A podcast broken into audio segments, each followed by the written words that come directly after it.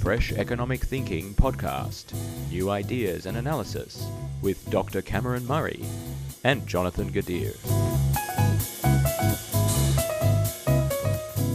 Hi Cameron, how are you doing? Good, thanks, Jonathan. Nice to be back with you. Bit early in the morning, but let's see if we can wake ourselves up with some stimulating discussion. Um, so I saw this headline the grandchildren of Omicron have landed in Australia. What does it mean for Christmas?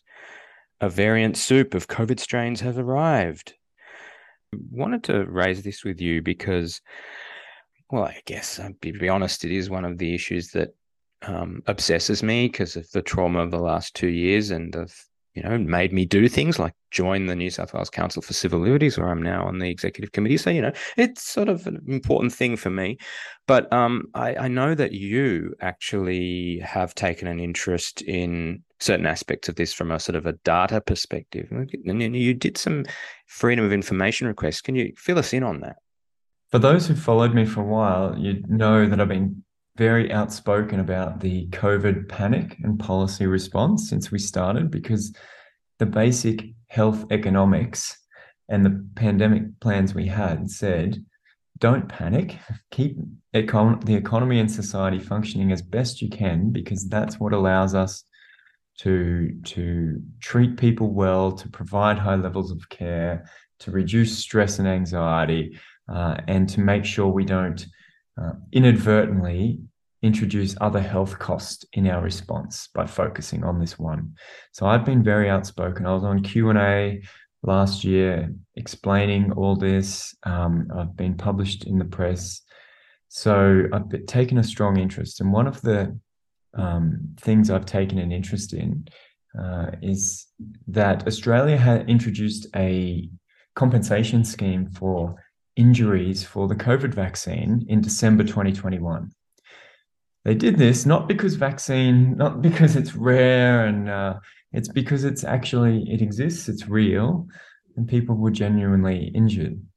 And what I found puzzling is how few people know about this and how little interest is there is in looking at the data. So I put a freedom of information request into the health department and said, how many people are there? How many applied for this scheme? If it's very low, I would like to know. Like, surely if we think the vaccines are all that they were promised, then there should be this should be a wasted um, system, right? There should be no one there.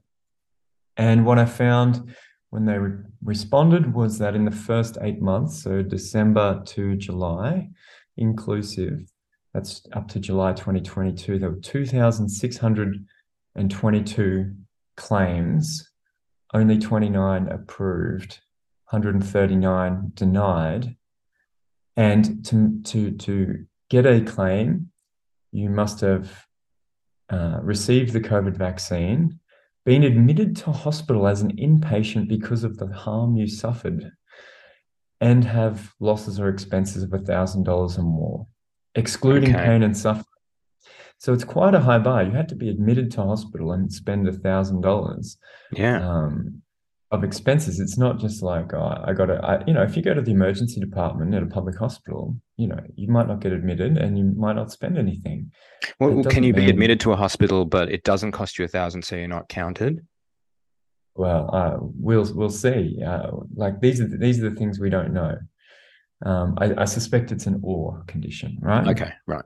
Although the way it's worded doesn't seem like an or condition, so we will see. We will okay. see. Yeah.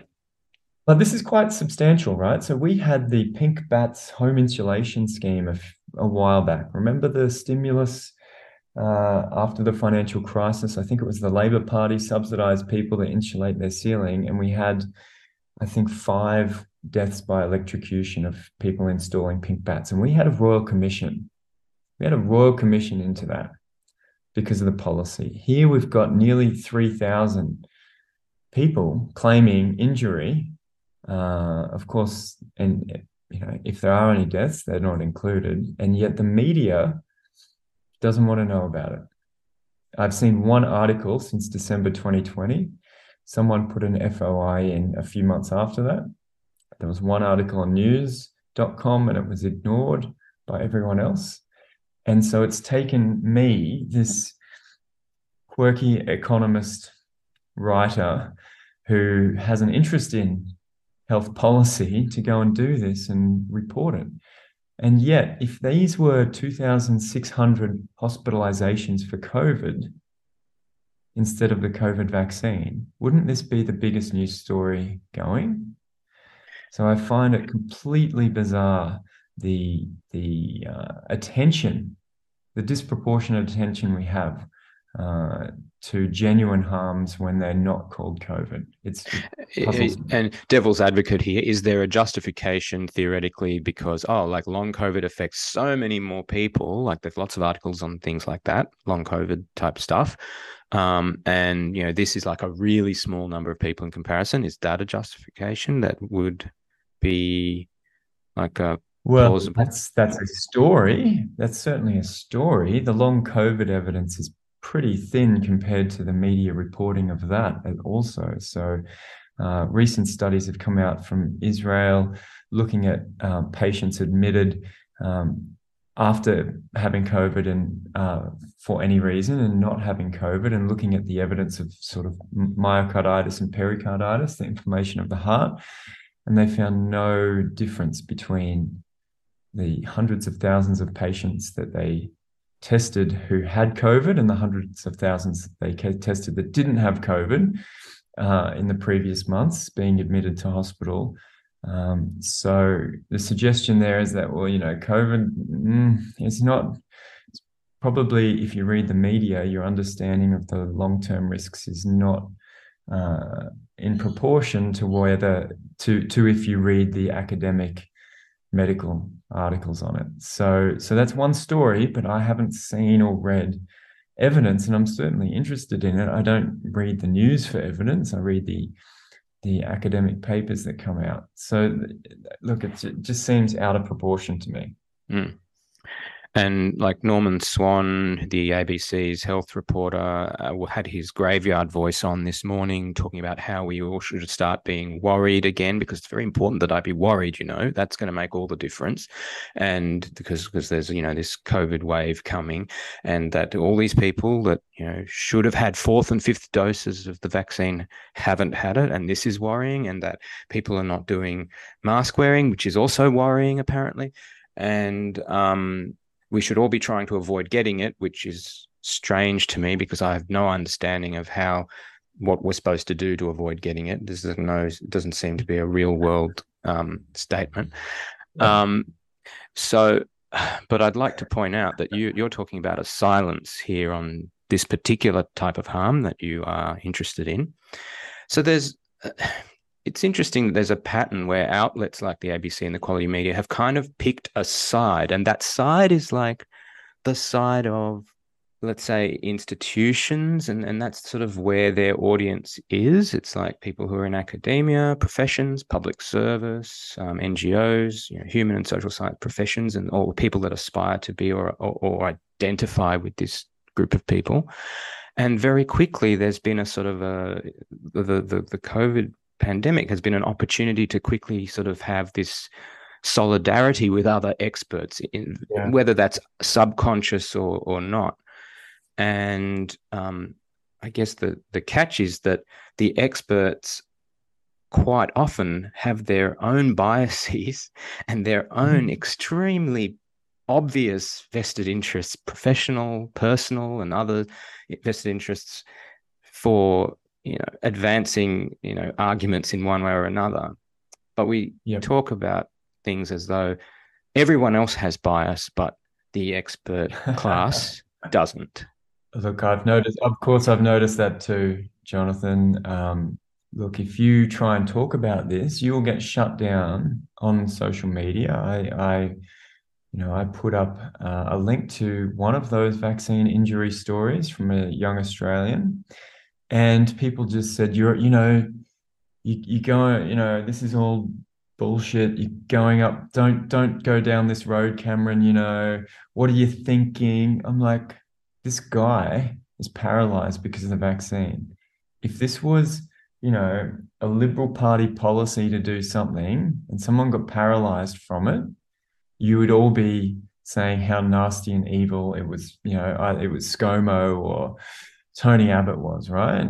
If mm. one guy got paralyzed. And here mm. we are, just because the tribes are different, your tribe you're being loyal to loyal to you just can't accept one fact like um so I, it's totally been true and and there's been very little I find the journalists very poor here because all those experts have been wrong.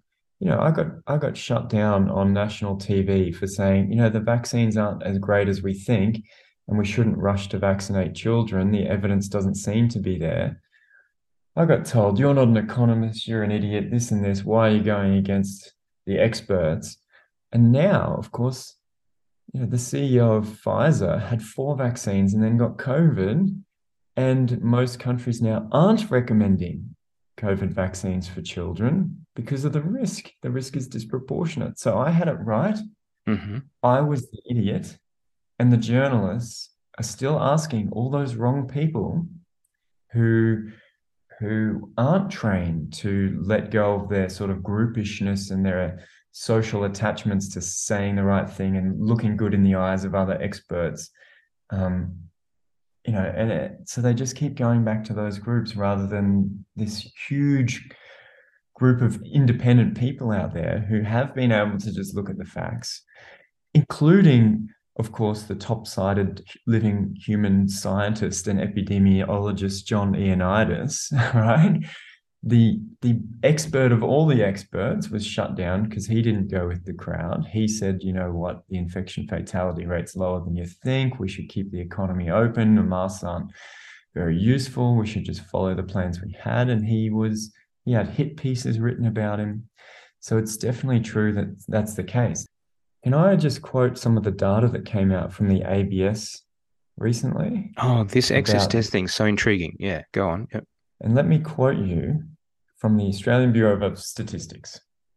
And I quote In 2022, there were 111,008 deaths that occurred by 31st of July and were registered by 30th of September, which is 16,375 or 17.3% more than the historical average. End quote. 16,375 just in the first seven months of this year, extra deaths, almost all, predominantly not related to COVID. And yet, very little, very little reporting about this, right? Very and not just Australia. This excess deaths mystery is in like lots of countries that's that's the other thing. That's the other thing that's true. In the um, the US has had over 16,000 excess deaths just in people aged under 24 years since the middle of last year. The UK is running at about 15% higher than normal, as are many countries in Europe. So this is this huge 2022 rise in people just dying from everything um, cancer, dementia, diabetes related were the most elevated, but it's just across the board. And with my economics hat on, I think it, it should be even more puzzling because when we were worried about COVID deaths, the average age of a COVID death was three years more than the average age of a death from any other cause. Right. So the life, so so it's it's true to say that the life ex- the average person who died from COVID li- lived longer than the average person who didn't. Yep. It's true to say that. Now, yes, it's a bit of a statistical trick the way I say it, but it's true. Um, and yet, these excess deaths across all age groups are being ignored. And of course, if we are thinking in cost of life terms, if you die when you're 85, you're only expected to live a few more years, right? On average. And in many, many cases, very little time at all. But if you are under age 30, which is um, where we're seeing a lot of excess deaths in the US, 16,000 under the age of 24, okay, you're expected to live another 70 years, 60 or 70 years, these people. So every death is like 35, 25 to 35 times more life lost from a human when they die prematurely than when an 80 something year old dies prematurely from COVID rather than the next thing that would kill them. So these numbers are much more staggering in pure, raw human and economic and life well being terms, however you want to measure it, than anything that COVID had. And yet, this essentially complete silence this year, and no one seems to care. We're still panicking about COVID at Christmas time and not about this thing, this mm-hmm. whatever it is, rise and deaths across all causes. One theory is it's the vaccines. Another theory is people have basically neglected every other problem in their health. They haven't done checkups. They've, they've been prevented from getting checkups. For like it's been too hard to go and get checked up on various things or they've been afraid to, but often it's been a matter of policy, like, oh, we don't, you don't want, we don't want you to come in, we don't want you, blah blah blah, and yeah. things have been missed. That's that's right, and I mean, people themselves are obviously not worried about other things when they're focused on COVID. So they're like, oh, I've got this weird stomach thing. Ah, well, COVID's, you know, it just doesn't seem like something you should worry about and get checked out.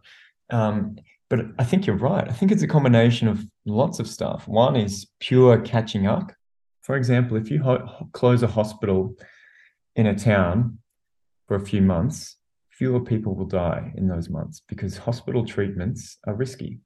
We take those risks in the hoping of extending life in the future. So shutting and down, like delaying treatments that have risks will temporarily reduce the number of people dying, but those people then die from the thing that they were trying to prevent from taking that risk. So there's a little bit of catch up.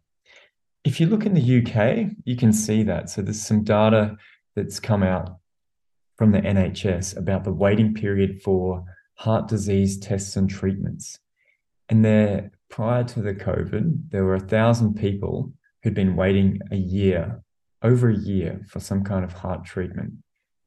Now there are over 6,000 people who've been waiting for more than a year in the UK for a heart treatment. So that's six times as many people sitting around with with heart issues, waiting for some kind of treatment that could make them live longer. And of course, that's all the result of the disruption to the health system from people being locked down, from hospitals being closed, from uh, disruption to staffing, from vaccines and other things, travel restrictions, um, closed borders, and the lack of supplies. So it's just it's amazing um, that this was all known in advance. This was in the pandemic plans. yeah. Now we're seeing the fallout. It's got a massive, massive human cost in terms of people dying prematurely. No one seems to want to be talking about it. And when you do, you get shut down. Mm. But if you panic about COVID during Christmas in the middle of an Australian summer, oh, that's a sensible thing to write a news article about and get people worried about. Mm. So hmm. really, yeah, it's doing my head in. I don't know about you, Jono. Mm. Um, there's a related thing that was doing my head in while I was in Thailand, and that was mask wearing, which is so the government in Thailand told everyone that it was no longer required, it was now voluntary, right? No one stopped wearing it. And I'm talking about a country where there is compliance of 99.99%, both indoors and outdoors, and for children, right? And you wow. and I have seen just what in I guess I mean some of it some of my fury is rational and some of it's less rational, but let's just say I've been disturbed by seeing little kids, three years old, four years old, five years old, with these masks on and I was in a fairly rural area, so there's a lot of space. People are not close together. And I was in, I just, I had great photos. I had uh, that I could have taken, but it would have been too embarrassing and confusing to ask people to take the photo. Like I was in a library with no one, like because the university library was empty because it was holiday period, and there was this one guy by himself in this vast space in one of the sofas reading a book, wearing a mask. The most common sight outdoors was people riding motorbikes on dangerous highways with no helmets, in shorts and sandals, and with a mask. No. That's not like, oh, sometimes I see it. No, I see that like a thousand times a day. Like everyone is doing that. Um, oh my goodness. And I think the Thais they it's no longer a medical thing. Like they know that it's like not about that anymore. It's just a fear of being told by someone in authority. And, you know, this is obviously a cultural thing a fear of being told by someone in authority that they're a wrongdoer, a fear of being called out, a fear of like standing out, of being different, of you know, being disapproved of, of um, being told that they're selfish. You know, that's a really, that's something they, they're, they're avoiding. And, you know, occasionally in Thai social media, I've been told various figures in culture and society have sort of said, hey, um, when when are we going to stop wearing the masks like the rest of well like like the western countries and um, there's no real answer because no. employers haven't lifted the requirement even though the government said you know you it's voluntary now and well like what bothers me okay what bothers me is in a few years from now it's like absolutely as far as i'm concerned 100% certain but let's see that in a few years from now there'll be child development psychology, whatever papers coming out saying we've oh, developmentally oh, destroyed a generation of kids because we have masked them. This is in obviously in countries where this is happening because yeah. we've masked them at crucial ages where like essentially now we've conditioned they've conditioned their young people to cover their faces everywhere except the home and you can't convince me there's no effect on it. Well, I've had uh, disagreements and arguments with foreigners who wow. live in Thailand who have said, no, there's no difference, there's no harm, there's no problem. I there's don't... no harm. Why weren't you doing it before? Yeah. it's just free. Um, free benefits.